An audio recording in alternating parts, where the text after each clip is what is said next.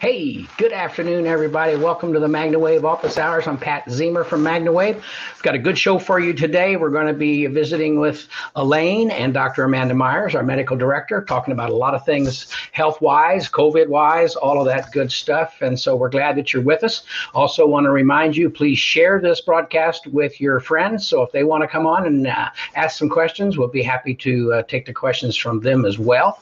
So be sure to share it. Also, during the broadcast, if you'd like to talk to us, if you'd send a text to 502 599 9722, we will return your call. And then that way we can have a live conversation. We always go deeper in live conversations, so we like to do that. And uh, we'll be sending you some gifts for, for participating in in that fashion. Probably what we'll do is we'll send you a copy of the my newest health book or health book that I've dealt with with miracles, um, health miracles, and uh, so we'll be doing that and talking about that as well. So anyway, I want to welcome to be with us this morning. I want to remind you, Pillars of Success, the, the book that I released with Jack Canfield uh, last week, uh, reached top 10 best-selling status. So we're excited about that. It's kind of going up and down. We hope it gets uh, higher and higher, but that's where we are with the book. If you haven't taken a look at it, please do. Uh, Chris will put the link up, and you can uh, download my chapter and have a look, and then decide if you want to buy the book and take care of the rest of the chapters that are in the book. So enough of that business. Let's bring Dr. Amanda Myers and Elaine in, and we'll begin our conversation. Good morning, Amanda. Good morning, Elaine. Good afternoon. It's noon here. So right. noon here. It's going to be five o'clock somewhere soon. So who knows? But. so glad to be with us. And Elaine, I'll turn it over to you, and you can uh, start us up with Dr. Myers. Okay, great. Um, well, hello, Dr. Myers. It's so great to see you. Where are you right now? It's good to see you also. I'm actually on a little long weekend in Colorado, which is nice. So Oh, that's wonderful. Colorado. Very nice, actually. Yeah.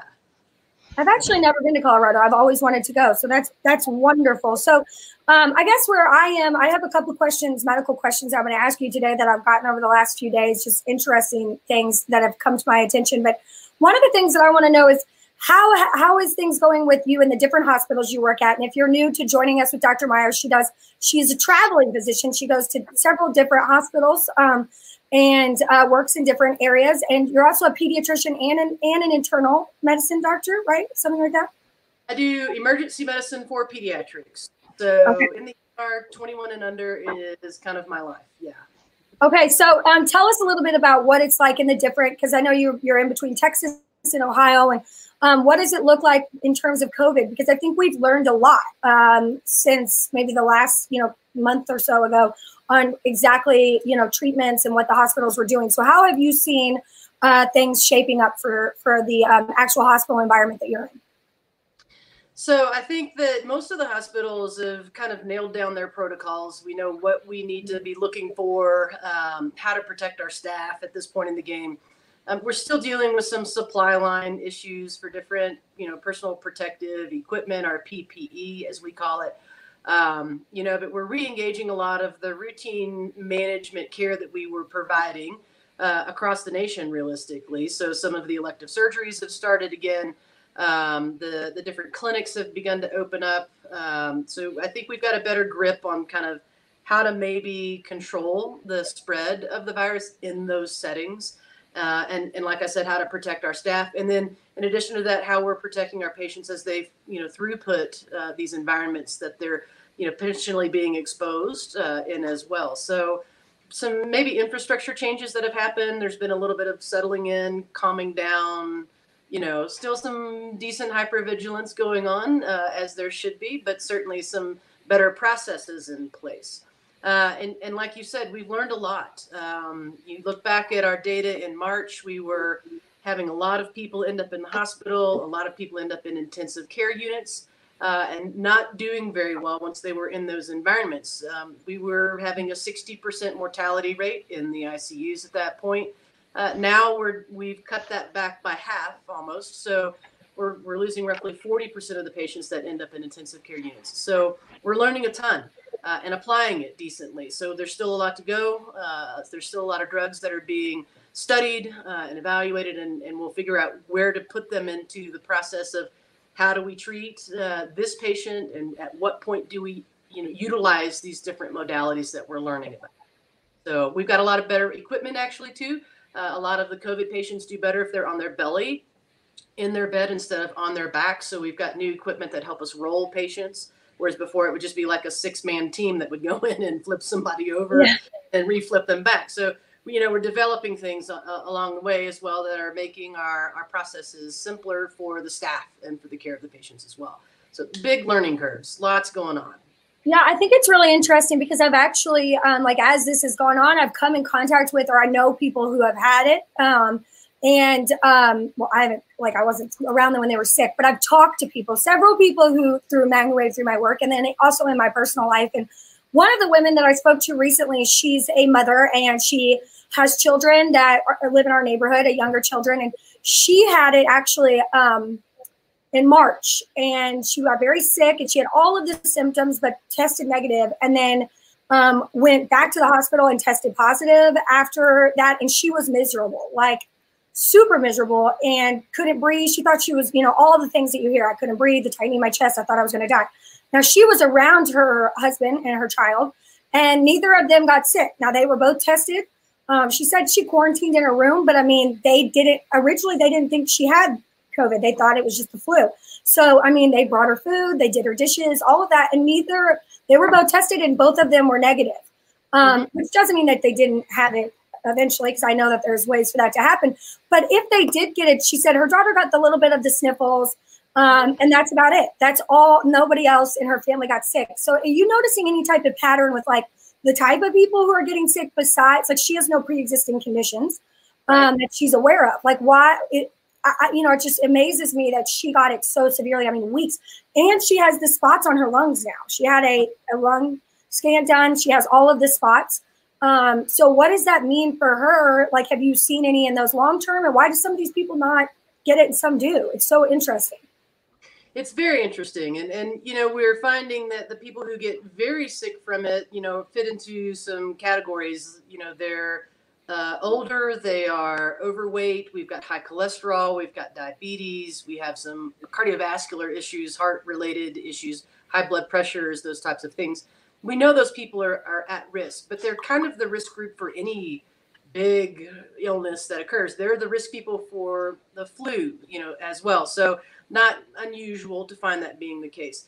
You know, and, and I feel like some there there are interesting layers of people that don't get sick, just kind of like with the flu, who gets it, who doesn't. Um, we still don't know exactly why.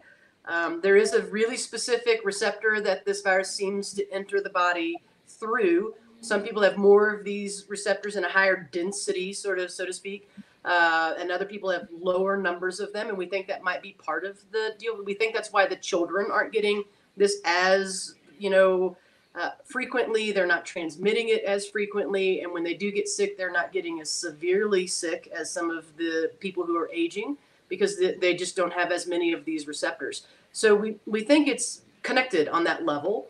Um, but you know, even then, it's kind of like the flu: who gets it, who doesn't. You know, even if you lived with someone who ran that common cold, sort of snot, cough, fever, feeling bad, uh, do you get it? Maybe not. Just depends on your health, right? Uh, yeah. Are you well rested? Are you well hydrated? Are you eating nutritionally sound? You know, do you do things like MagnaWave, where you're getting PEMF help for your body to restore things faster? You know, like what are you doing to modulate your own health?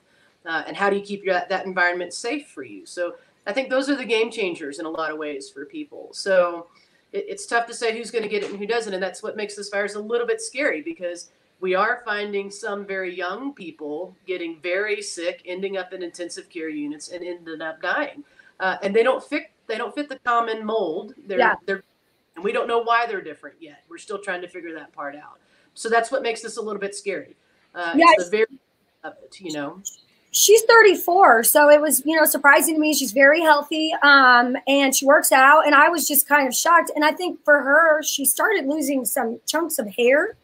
Um, and um, she that's when so i mean this has been since march. She says i still can't breathe. She still doesn't go out she's tested negative three or four times but she's scared to get any virus right now as her immune system is low and she's dealing she feels like you know she's got these issues and i, I think with anybody her fear is the long term effects for her. Um, and I I totally get that. So I think that um, recently, though, I had loaned her a machine, dropped it on her front porch, and said, you know, try this. And she's breathing better and she's, you know, feeling better. And I think that's kind of the thing with uh, is that if you're just allowing your body to heal itself, the machine doesn't heal you. It doesn't do anything like that. All it does is allow your body to be uh, the best it can be. You know, I think that's if you can feel better, your cells can talk better, then you you can your body can fight things better. And I think that's you know a good offense and a good defense in both ways to keep yourself healthy. And I think she may have realized that she ran herself ragged. I mean, she is a mom and she works, and I think she realized, you know, part of it could have been even though I was healthy, like was I, I maybe she wasn't sleeping. She thinks back on that time, and that right. mm-hmm. that could be it. Mm-hmm those subtle stressors, especially if they're chronic, you know, they just deplete the immune system and its ability to fight, you know, appropriately uh, on many levels. What we are finding with this virus longevity of it. So we have a, a decent number of people, like 30% uh, of the people who have had this illness, who even months later still are not back to their baseline health status. Um, yeah. There's just this long play effect from the viral impact. And you know, again, we're still trying to sort that out. Why does that, you know, occur? Is there a specific population or subtype of people that are going to experience that type of longer healing cycle, you know, lack of resolution completely of the viral impact? You know, what is the body doing to clean and clear itself? Um, so we're still learning a lot about that, but there's a very real phenomenon. She's not the only one three months, you know, down the track and still having similar symptoms to when she was, you know, acutely ill uh, with with the virus. So it's an it's an interesting thing. We're still learning a lot about every day. It seems like. Yeah. So if anybody has any questions, um, please call 502-599-9722. Um, and you can ask your question live on air. You can also post them here in the comments for um, either Pat, myself, or Dr. Myers, and we will be happy to answer those for you live. Now, um, has your routine changed, Dr. Myers, at all in terms of like when you leave the hospital like i think it's very interesting to hear how you maintain like washing your hands your mask what you do getting into your car to keep yourself healthy uh, you know, I still am in the same patterns. I still, you know, we're hand washing very aggressively when I leave the hospital. You know, a lot of handy wipes and those types of things where I'm just disinfecting everything that I own. And then you know, I get out of my rental car and wipe it down, and then I go into my hotel room and, and take my scrubs off. They go into one location. Once they're dirty, you know, I immediately shower and trade into something that I can wear in the hotel room. So yeah, I mean, not not a big difference for me while I'm traveling. Um, you know, and it's it's that oddity of not being in your own home. You know, while I'm working, it's good and it's bad, right? I'm not bringing it home uh, so that's sort of reassuring and that's yeah. effective, but it, it adds a little layer of vigilance that's, you know, odd, I guess, in that sense, because it's, it isn't home. So yeah, I don't, I don't think that I vary. I fly every week, uh, but I fly in and N95. I wipe down everything while I'm doing it. You know, certainly the airports and the planes are becoming fuller. Uh, there are more people traveling and moving around, uh, which is good for our economy, I think. Uh, you know, most of the uh, locations that I travel, the cities have ordinances for mask usage.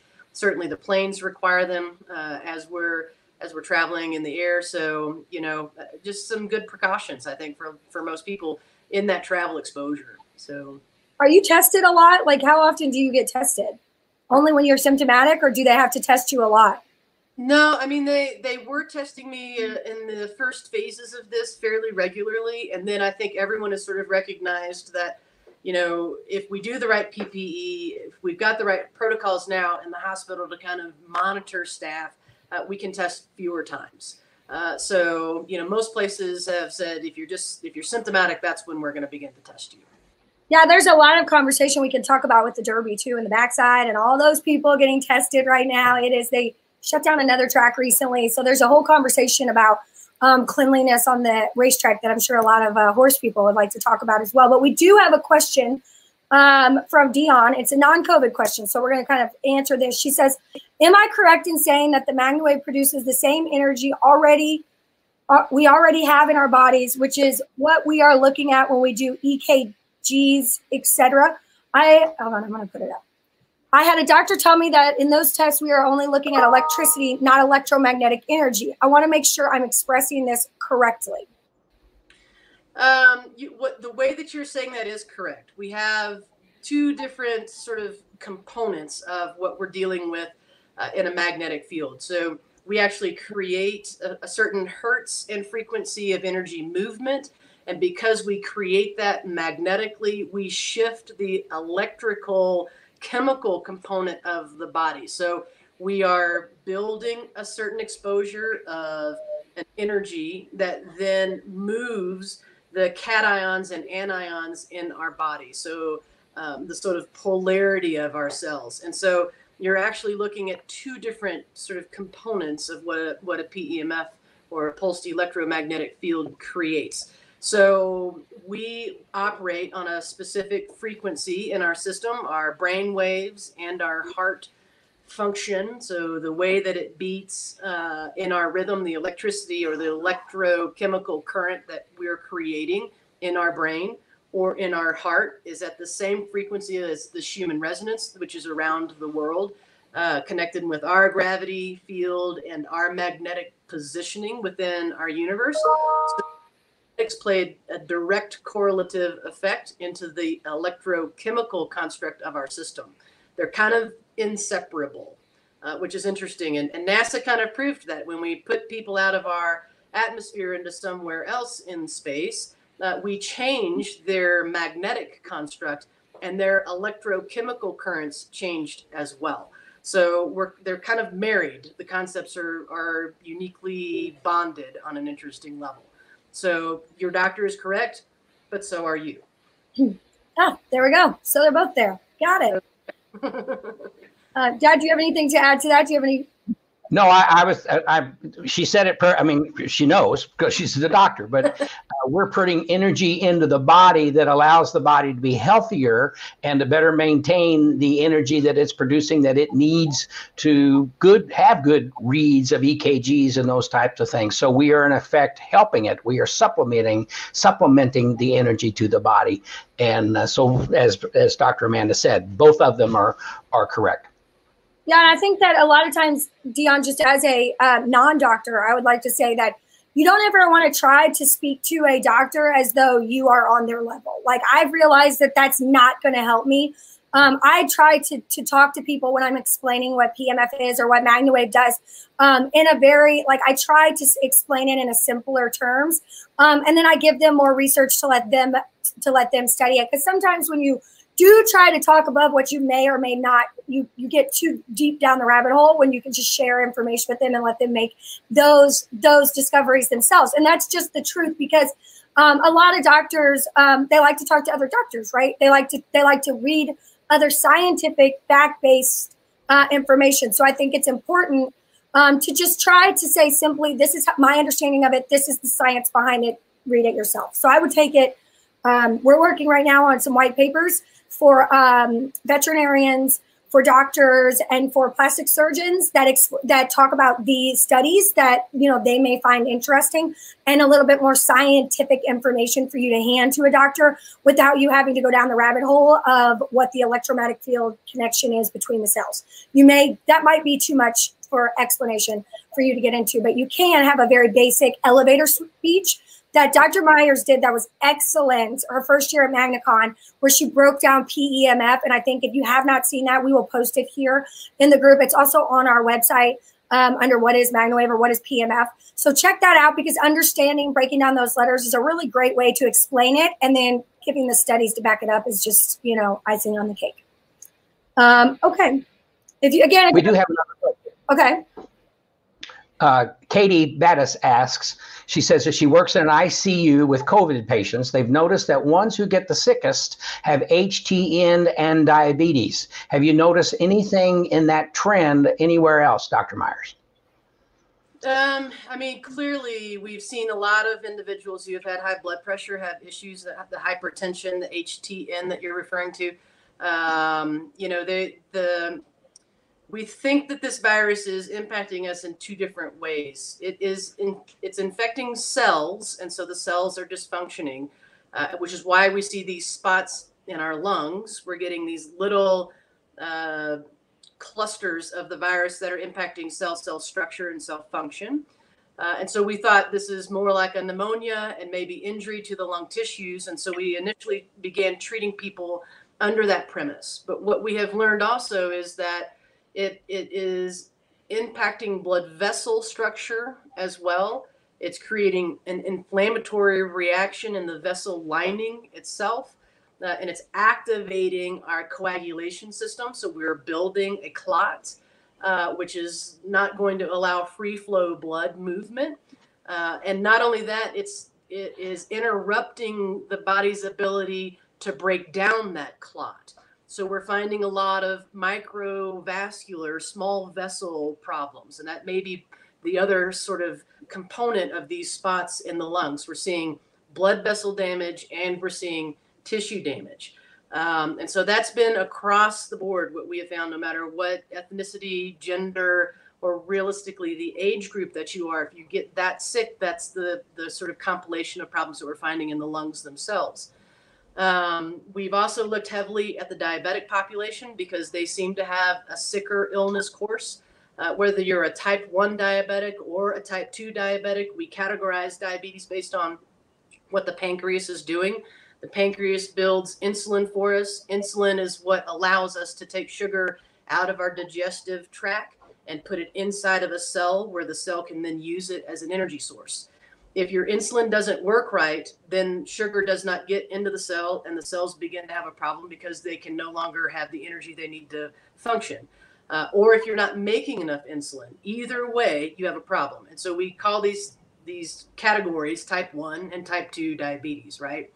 Uh, and what we have found is that if you have a type 2 diabetic issue, you're two times more likely to be severely ill and potentially die if you have a type 1 diabetic problem, you're actually three and a half times more likely to experience this.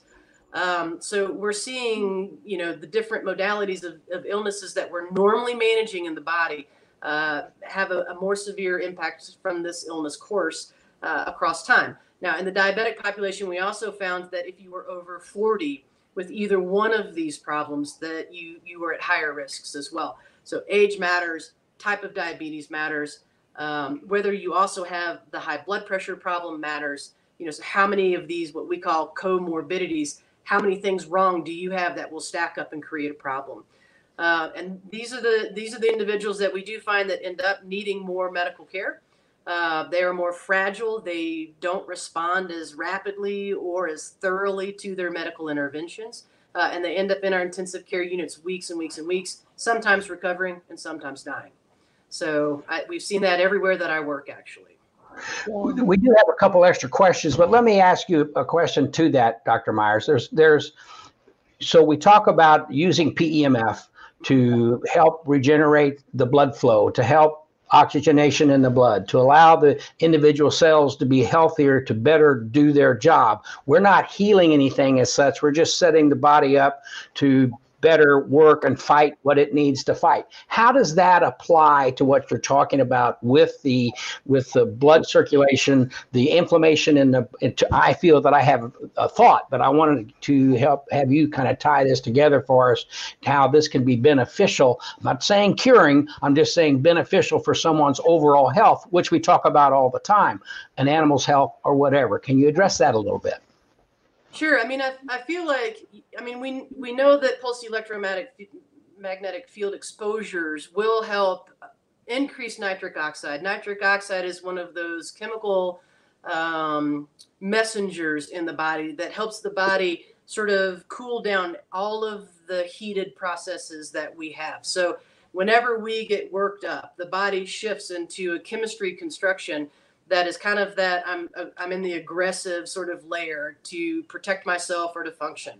And nitric oxide shifts us over into the relax mode where our blood vessels become larger, where our blood flow becomes thinner, uh, where we can pick up more oxygen because our red blood cells are better shaped you know and then on the on the other end of that it changes the way that the inflammation is rising or falling in our body. We are constantly in a balance. We're on a seesaw of inflammation.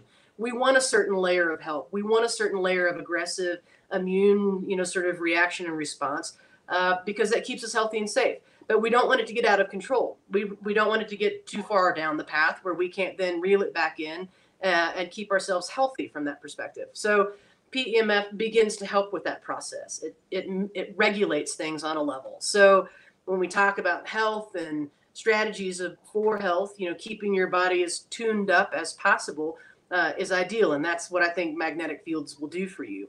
Um, so, you know, I feel like if you're trying to cure this virus, we've not found something that will do that. We found a lot of different techniques that will help us out.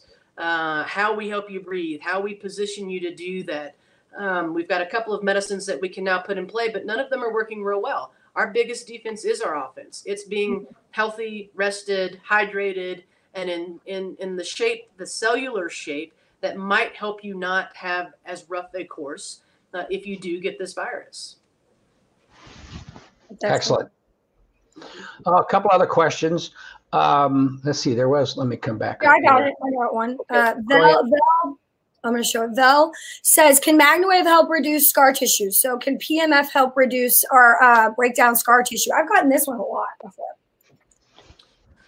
Um, I, you know, there's some a couple of studies that will say yes that it can help remodel. And again, you're just so a scar is something where the body has a gap between its cell structure, and so it builds a collagen sort of bridging network. So that big, thick, you know, just sort of oddly colored area that we call a scar is really just a, a collagen layer that is sort of grown in order to bridge the two cellular structures together.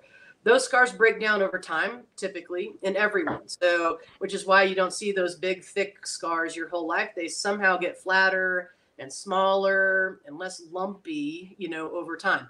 So the normal natural sequence of body healing is the scar is there to begin with in a large way uh, and because you need a lot of help in the very beginning to keep those two sections of skin close together. And then over time it's it's needed less and less because you're building a more normal cell structure underneath where that scar is formed. So over time the body normally revises scars.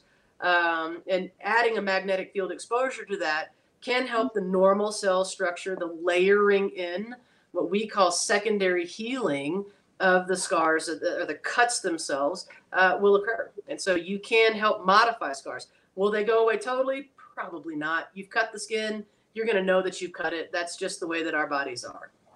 Yeah, I would also, Vel, when I had, I've had three C sections and a number of other surgeries on my abdomen. And what I found is, um, um, I used the LZR on my um, stomach when I was trying to work with weight loss, which is a red light. And I noticed that over time I would use the LZR and then I would do the MagnaWave afterwards. And not only did I lose actually some really stubborn body fat that was not going away after three kids, just hmm. refused to leave. Um, but I also found that my scar looked so much better after doing that. Like my C section scars actually um, began to like soften, I guess is the best way to say it. And even the coloring even got a little bit better over time for me. That was my experience. So I think um, if you haven't already, Val, you should check out uh, the LZR along with um, a, a MagnaWave session afterwards was really beneficial for me. Um, okay, so um, we have some, we have another one. You got it? Okay. Northern Lights MagnaWaves. I know they say to quarantine for 14 days after being exposed, but how soon could you possibly get COVID? Does it depend on your health to begin with? So possibly you could get symptoms quicker if you are at, at risk? I think that's what we're finding. Uh, if you have a health complication, you're just a little more susceptible to the impact of the virus. So you may find that your symptoms are, you know, either happening faster or are on a larger scale than someone else. Um, we think that the average time, if I'm exposed to COVID through whatever mechanism, roughly five days later, if I'm going to have symptoms, I typically do. Um, although we are seeing those outliers where, you know, day 10, day 12, we're still finding potentially the onset of those symptoms. And I think that's why they've kind of said, hey, let's let's give it two weeks. Let's just be sure. You know, so when when we have some variance on the population, how these things are expressed, and we don't know all the sort of ins and outs of that yet. We're saying let's all be safe. Let's give it two weeks. Um, you know, in the flu, you kind of have a better mechanism of understanding of it, right? Exposure to onset is a little more classified because we've seen the flu forever, so we know how to predict this well. COVID is brand new. We just don't know how to predict it yet. So the two weeks is a is a safety mechanism right now. We may shorten that as we learn more about it, as we get better you know sort of population data as more people get sick if we can sort of type how long it took you to become ill, you know, then we can better project how many days of quarantine that we might really need. Okay. And, you kind of address this. It also depends, like they asked the question, how, if their general health, if someone really has pre-existing conditions and things going wrong, uh, they need to be very careful because I don't know if it's going to come on any quicker, but it's going to come on with more of a vengeance. Absolutely, and and you know, right, right now as we're you know the big debate still opening the economy are we social distancing are we wearing masks you know how, how is this going to play out for us especially as we enter school time, fall time, and then you know the winter respiratory season that we typically see. You know what? How are we going to really manage this? And and I would argue, you know, you have one of these risk factors. You still need to be very cautious. You need to wear a mask. You need to stay home as much as possible. You need to work in a, in a location that you can contain and be safe in. You know, if you don't fit that category, then arguably being out and about is reasonable um, but still in a guarded way. You know, pay attention, be careful. We're seeing huge spikes because we're gathering again. We're getting into groups. We're being, you know, back in our offices, back in our jobs, doing the things that we do. Uh, and, and we're finding a, a larger number of, of infections. So I think that's a normal thing. I think it's a natural progression of this illness. If everyone stayed home and nobody ever left their house, then we might have been able to really have this thing die out. But that's not the way our society is built or the way our economy runs. Uh, so it seems like a far fetched dream to be able to think that that would be the way that we would manage it. So again, if you're if you fit a high risk profile, uh, be very aware of that and protect yourself. Okay. Great. Uh, we have some questions too about um, two of them. They're they're kind of similar. There we go. Kathy said, "Can MagnaWave help with lymphoma, and what would be the treatment?" And I think this is we get this type of questions a lot, um, you know, with very specific indications. But what what would you say to that, um, Dr. Myers? You know, I think all all cancers are, are interesting and they all are from a little bit of a different cell line, a different cell origin. And so, you know, the, the therapies are unique and specific to each of the different kinds of cancers. Um, the data so far that we've gotten in cancer research says that we are changing oxygenation and blood flow to a cancer cell source or a tumor of cancer cells that are linked in, sort of in a, a clump together uh, and that there is regression of the cancer uh, as they're trending it and following it. Um, so there's some hope there potentially. You know, do we have broad data? No. Are we looking at data in all types of cancers? Absolutely not, and, and unfortunately not. Um, you know, the cancer treatments though are in specific protocols. So if you have a person that you as a practitioner are helping either manage you know just overall well-being and feeling better because cancer treatments are very hard on a body. Uh, there's no question about it. I would strongly urge that you connect with the physician of the patient that you're managing uh, and work together with them because if you add something new if you add a new treatment into their cancer protocol now you've changed their protocol uh, which can be devastating in some fashion. So the, the physicians will make assumptions about things that are happening based on what they believe to be the protocol. So they need to be very aware if you're going to add in a modality of any kind, realistically. Uh, but certainly something like MagnaWave or PEMF that changes a little bit of oxygenation and blood flow patterns. So arguably, I don't know that there's a specific protocol treatment for lymphoma, uh, but I would certainly not engage in, in therapy until you have a, a really good conversation with the physician.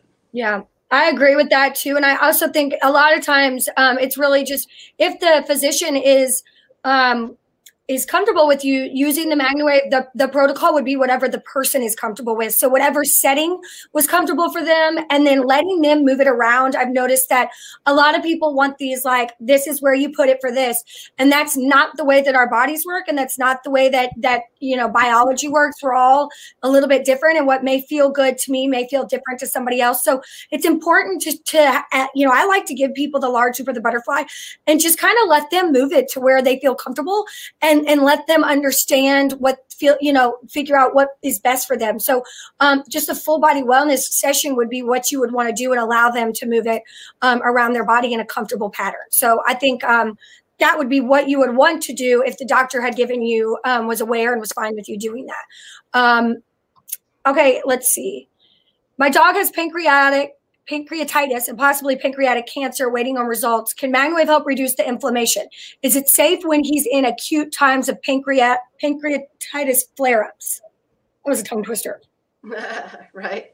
Um, so yes, you can change inflammation.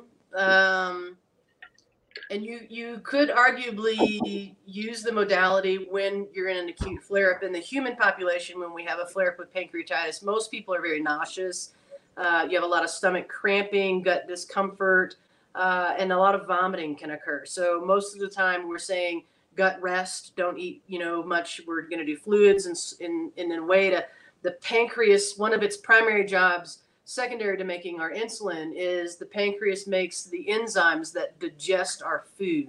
And so if I make the pancreas work on that level uh, while it's sick, then the impact factors are commonly that I just vomit, vomit, vomit, vomit profusely. Uh, and I feel really terrible when that happens. So I get a little dehydrated, uh, I cramp a ton, and I just feel globally terrible. So, you know, could you change maybe some of just the well-being with the the MagnaWave treatments? Absolutely. Could you modify the inflammatory process? Very likely.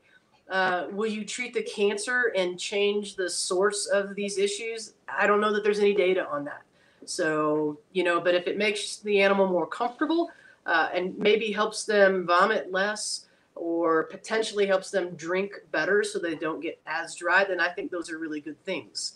So, but again, I would engage the vet. I would say, you know, if we're going to initiate a, therapy, a treatment of any kind, through the vet clinic, then they should be aware that you're also adding in this modality.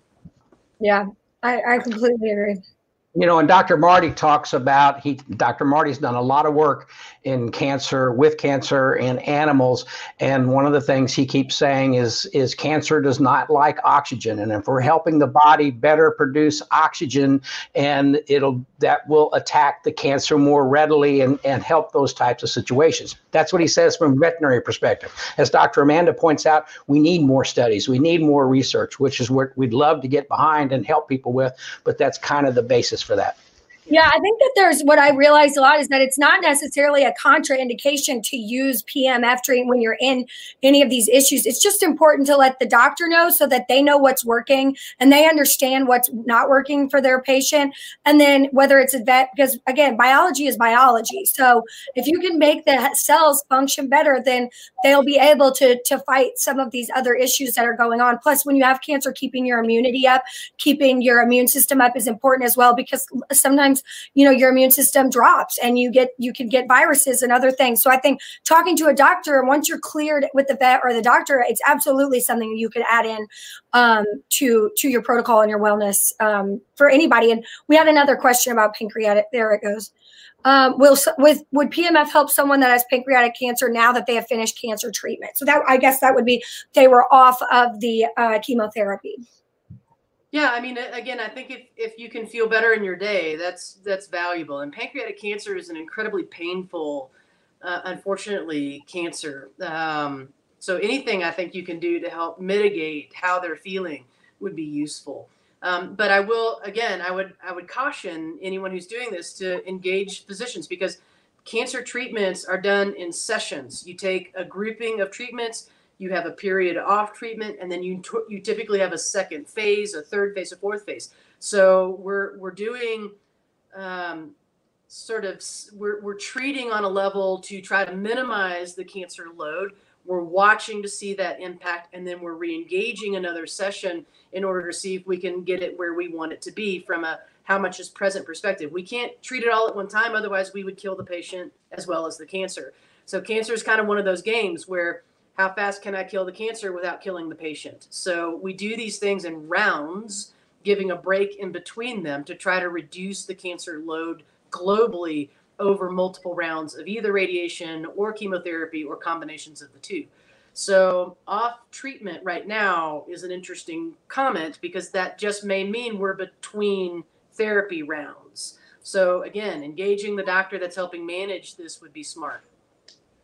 Yeah, Okay, Olivia Sundin says, I have been treating my mom for a few weeks now. She has MS. The first time I used the butterfly on her head, she said she woke up during the night with some pain slash sensation in her head. She also adds to that, is this nerve stuff waking up in the brain? So is there, is there, you know, I've seen that. I've seen before where somebody who has an issue, we've treated a shoulder or something, it can get sore, um, especially with neuropathy, where the, as they get sensation back. And I think that's what she means by that um, nerve stuff. Likely. I mean, as as we engage the nerve and and have it reaccumulate the sheath that is coating it, which is where all of the information sort of transmits down.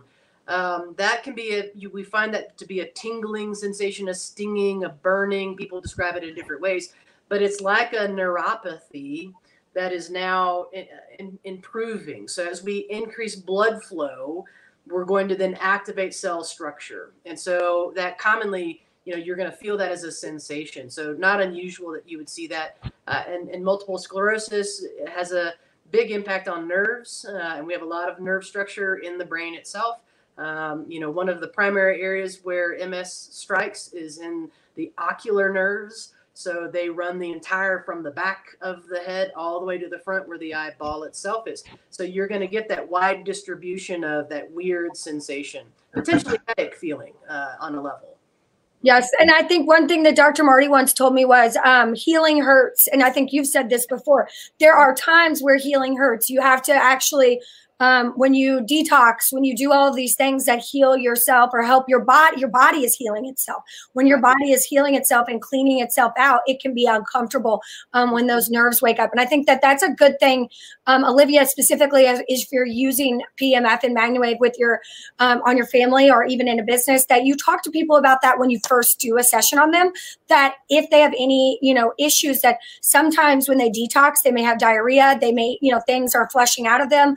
Um, they may feel nauseous. And then you have these nerve sensations. I, I want to you know that's really important to educate your people before you let that before you do a session so that they are worried about those symptoms or any of those issues afterwards. Um, another another issue with that that it's important that people understand uh, when you when you have somebody and they have a, an MS or something like that, and it is nerve related, and it is quite often in the brain and those areas where it's coming from, if you will you don't have to treat the head. You can treat the lungs and the upper back, and you're going to regenerate and you're going to energize the, the blood and the oxygenation. And where's that going? To the head. And, and so you, you can put it there comfortably and you can help nourish that area very comfortably as well. Yeah, I like the large loop around um, around my head, uh, which so it just lays on my shoulder, and it's you know like my head is literally in the middle of the circle that's a great way without being directly on the head as well you know, I've told my story a million times about a, a, woman who had a stroke and her daughter would not, and they wanted to work on her on her cognition, which were, there was an area of the brain that you would go to do that, but her daughter would not allow me to put the coil anywhere near her head, just out of fear. And so we did exactly what you talked about, Elaine. We put it on her shoulder, so we really weren't on her head, but we were pulsing the lungs and the head comfortably, and it improved without having to be on the head. Yeah, that's great. Okay, we have another question. So, uh, Sophia says, I've been treating myself with MW for the past three and a half months for my back pain and just got new labs done. Here is what my doctor said Your HSCRP came down from 4.7 to 1.9, which means you have much less inflammation. Question for Dr. Myers Do you use this to help measure the effect- efficiency of MW in reducing inflammation? I can't talk today. Yes. So um, HSCRP is high sensitivity uh, C-reactive protein. Uh, and it's one of our early phase markers that we I look at daily in the emergency department and people that are coming in that don't feel well to to get a grip on or understand more the complex sort of scenarios of inflammatory processes. So we combine three different labs on on the sort of average level to know how inflamed is your system. We look at white blood cell counts, which is sort of the army uh, military of the body that they're the ones that help us fight infections. Uh, we the early marker, the early phase to know where your white count is either going to go up or maybe stay the same or potentially even drop is this CRP, this C-reactive protein. Um, and we we look at it carefully because it's the it's sort of the the warning sign before you get to you know it's the signs on the road that say there's construction ahead. So you're actually getting warned before you actually arrive to the barricades that are all narrowing you down to one lane right? So the crp levels really do talk directly to inflammatory processes. Uh, and coming down from a level of almost five to one and a half means that the body is really neutralizing its inflammatory process um, in, a, in, a, in a very good way. I mean, we look at levels that are 0.3 and less are normal. So, still some inflammation, but if you can pull your risk down three and a half times, that's pretty incredible. That's big. So, it's a big deal. Yeah. I mean, it's a really big deal. So, when we look at how does your body work, uh, when we're in an infl- inflammatory sort of phase, uh, or state, then we are highly reactive to things that are we are exposed to uh, in a negative way. We're overreactive, which means our body is going to dysfunction in that setting on some level uh, across the board. And so minimizing those inflammatory states is, is valuable, highly valuable. So one thing that, that people need to, and, and, I've had this conversation a million times where people ask, will this help this? Will this help that? And is inflammation involved with this or that? Yes. Okay. So uh, basically these devices are inflammation reduction devices. If you can reduce inflammation, you can relieve pain, you relieve pain, you improve mobility, range of motion, all kinds of things. And so it, it it is shown, we've done studies ourselves with our devices uh, that show that it will reduce inflammation. Uh, some of the areas, as we push our machines through the FDA and the CE in Europe, we're allowed to say that it reduces inflammation in, in the body. And so that's that's well documented. There's a million studies that show that it does reduce inflammation. Mm-hmm. Yeah. Yeah, that's oh. that's wonderful, and congratulations, Sophia. So, how helpful is this with osteoarthritis and knees of elder of an elderly gelding? So, we're talking about horses now. Mm-hmm. And we're talking about the same thing. We're talking about inflammation oh, that, right. that, that is caused by the arthritis. And if we can reduce the inflammation, we can help the issue. Correct. Yeah, I mean, I, I think that there are great studies in in magnetic field work where uh, the arthritic components are reduced, the mobility of the joint, the global comfort uh, zone of the individual that is experiencing that arthritis, whatever joint that is in, uh, is improved. So, you know, if you get, and if you can have better range of motion, uh, then we're much more likely to do something from an activity level, uh, which again just builds better health in our system. Uh, our bodies are built to move. We're built to get up and do things, to to weight bear on those joints, so that they're they maintain their healthy status. So anything that you can do to help put them back in their healthy state is incredibly valuable. Yes. Absolutely. And I just got a text from Stan. Stan says, please tell Dr. Myers how much we appreciate her knowledge and expertise in helping us gain a greater understanding of PEMF. These sessions are priceless. Well, thank you, Stan. Thank you, Dr. Myers. Thank you, Elaine. they are wonderful. Thank you, Stan. Um, so here we have another case of laminitis in horses. You go to ask what is the best way to to I think should we go about a severe case of laminitis? I'm starting session on a horse that is in pain. Dad, do you want to talk about how you would treat a severe case? Well, and, and we've learned over the years that is horses that are having problems and they go, they're standing on their leg or they're hold, they're standing on one leg because they're favoring another leg. They develop laminitis in the in in the leg that they're standing on, or they start to develop it in the leg that's got a problem. What people forget to do is you got to treat both legs whether they have it in both legs or not, treat both legs, treat both feet so it doesn't get into the other foot. So they don't put undue, it's like going to the state fair, as I've said a million times, you wear the wrong shoes, you come home, you feel like hell, and because you wore the wrong shoes. That's the only reason. So you want to be able to treat the overall area, an overall situation. And Dr. Amanda may be able to address that as well. Well, we kind of feel the same way in the human population. I mean, when, when something hurts, you automatically start using the, the other side more aggressively. And whether that's standing and weight bearing or, you know, just more range of motion of a shoulder joint or the way that you're positioning your shoulders, that type of a deal. So, arguably, treating both sides is always a smart choice if you've got a joint issue, uh, a leg issue, a hip issue, those types of things. Because in, in general, you're going to put more work onto the opposite side uh, which will stress it because now you're asking it to do something it doesn't normally do. And you're likely positioning the joint in a way that it's not neutral. You're asking it to because you're shifting your weight, you're tilting it in a way that will make it more prone to have an injury as well. Uh, you're cantilevering weight, if you will. So treating both sides is imperative to get somebody through that event and feeling better. Um, and I think to that, Dad, do you think that with a severe case of laminitis, like how often should she be having sessions on this on this horse? I get that a lot. Should I start with? Should I do it once a week? Should I do it twice a week? Like, what would be your um your what would be your recommendation there, Dad, in terms of um the the treatment of off uh, how? In a laminitic situation, and again, Dr. Myers can probably add some some meat to this conversation, but as often as possible. You, you, you know, to say the horse has got laminitis and I'm going to treat it once a week and he's going to stand on it or not stand on it or favor it for the other six days, you, you got to get ahead of it. So I would say easily you want to treat five, six, maybe 10 days in a row, and then as often as you can or as often as necessary to maintain the improvement. Circulation is ultimately critical to laminitis. You want good blood flow, good oxygenation, good circulation to the area to help heal it.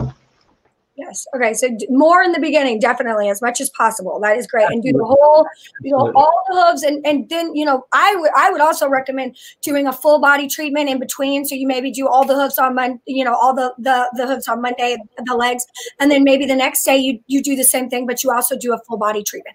Oxygenating all the blood is very important. Absolutely. Um, so, uh, Anna Marie asks, I have a horse with melanomas on the top of his head. Do you think they will shrink them a little? They are very common in gray horses and there's no treatment and they are inoperable. They are very large. So, gray horses do seem to get those uh, melanomas because of their coloring. Um, what do you What do you think, um, Dad, Dr. Myers, anybody? I mean, I, I, don't think you're going to spread it. I think you're going to potentially help it, but that talk to your vet and see what they think, Dr. Myers. I mean, I would agree. Again, you know, most of these cancers don't lack oxygen. Uh, they die in it. I mean, we've got good scientific research. Uh, one of our scientists won the Nobel Prize for finding that. So, you know, I mean, this is a known fact. So, if we can increase circulation, increase oxygenation, you know, maybe the this tumor will shrink. I don't know that I've seen research data in that, but it seems intuitive to think that. So, you know, again, engaging your vet would be a very reasonable uh, thing to do. But especially if they're in locations where they're obstructing vision or hearing, if they're making the horse a little more hypervigilant and skittish, then it'd be valuable to go ahead and treat them uh, so that the horse's quality of life improves. Well, you know, and you also have a situation. There is a device approved by the FDA. It's called the Optune device for glioblastoma brain tumors. It's not healing the, the it can what it's doing is it's slowing down the growth. It is seeing some reduction in the size of the tumor which allows other things that they're doing to be better uh, applied or dealing with those types of situations. And so there again it's a classic situation here that it could potentially shrink and that's what this device does to help them be able to better fight those tumors.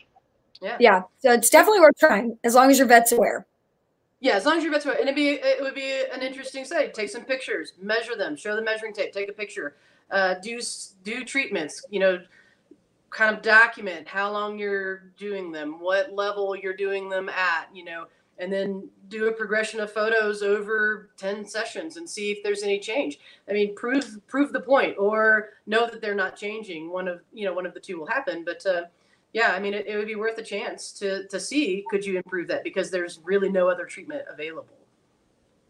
Correct. Okay, great.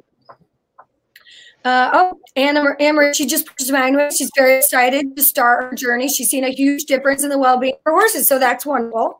Yeah. Um, Good. I'm so excited. So Alicia Carroll asks, I have a client who asked about Equiscope. How does this differ from MagnaWave? Now, Dad, you, are you familiar with Equiscope? You know, I, I I would need to look at that. So I will go look at the Equiscope and, and what its modality is. Uh, is that is that a familiar term to you, Dr. Yeah. Amanda? You know? I don't know what it is.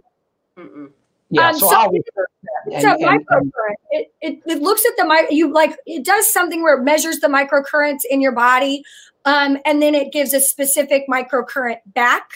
So um, microcurrent microcurrent is actually a current that helps heal cells. It is a healing device to help the healing process, whereas TENS is an inflammation reduction device. So quite often people get confused with those two. So if it's a microcurrent device, it's working on the area to nurture to nurture the cells but it's very specific in where it is. And with the MagnaWave, you could cover a much broader or larger area. That's not going to say that the Equiscope is not valuable and couldn't be used complementary, but there are ways, they are definitely different in what they're doing. Although MagnaWave does nurture the cells so they can, again, heal in a better manner. So Yeah, there are. is to, to to fix the abnormal electrical current in the tissue um, to help speed healing is what I remembered. Um, I did one time talk to uh, a, chiropractor about it, and he said there was, like you said, Dad, it's a smaller area, but what he noticed is um, he would wait 24 hours after a MagnaWave session before he would do the Equiscope because what he realized is that the MagnaWave session actually improved those same tissues. So if he did the Equiscope and he looked at the electrical currents, I, I, guess it does some type of intelligent reading of your electrical currents in that area. And then he noticed with the MagnaWave session, it was a it was an improvement within 24 hours after um, the electrocurrent. So they do work really well together in terms of I wouldn't substitute one for the other. I think using them both is, is an excellent way to go about uh, you know any type of wellness. Absolutely. Absolutely. Okay. So Kate Meyer says that she has a great laminitis case. She'd be happy to discuss with whoever asked that, that question. Was that was Jagoda, and you both are in the certified group, so you guys could uh, out there. There you go.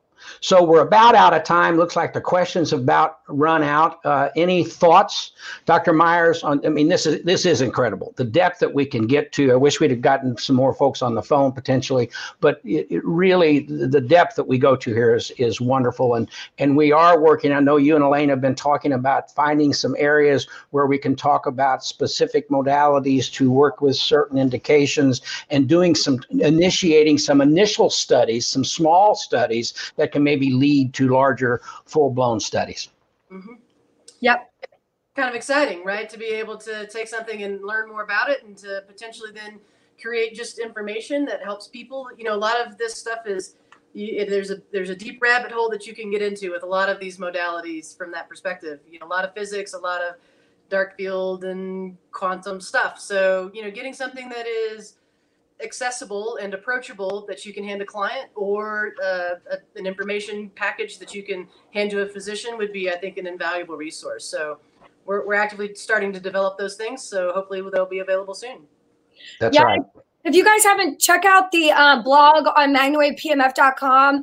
Um, Amanda or Dr. Myers has some fantastic articles about different um, indications and, and all sorts of information. She puts it in a really easy to understand and understandable way to read these blogs. So um, go to our website, magnawavepmf.com, and check that out. Um, and we'll be sending those out in our newsletter as well monthly. So it's just a really great resource. If you haven't seen it already, check out that blog and go to the video library. You can search by indication, topic, or just search Dr. Myers. And majority of the videos that almost all the videos that we have shot with her over the years are on there. So it's really a great, if you're looking for more information, go check out those resources on magnawavepmf.com. Also, as we get ready to say goodbye, uh, now on the Roku app on your television, there is it's called Biohacking Wellness Channel, and you can go and you'll be able to see the office hours, specific videos with Dr. Amanda, a lot of different things with small animals, large animals, human, many different integrative methods of of treating and working with people and animals, and so we're excited about that. It's going to be on Fire TV as well, and soon Apple TV. So we're we're just excited to see that stuff growing. Yeah, again, biohacking wellness. Um, uh, if you have Roku, you just search that, um, search that up in the search box, and you can download it. It's our own station. Uh, Pat has worked really hard on it. It has excellent information in there. Also, if you haven't already, sign up for the Amazon skill, the MagnaWave Amazon skill. Um, Alexa will give you your daily um, MagnaWave briefing with the latest information every single day. So sign up for uh, MagnaWave there on your Alexa app. We do have multiple ways to connect with you guys. So thank you, you everyone. About Alexa, and she popped right up on my thing. She wants to know what we want. Tell her I need some um, Clorox wipes. We can't find them anywhere in Kentucky. hey, Dr. Amanda, thank you. Thank you, Elaine. Thanks, guys. Have a nice day. Thank you. Yeah, guys. wave on to better health, folks. Thank you for being with us. Bye-bye. bye bye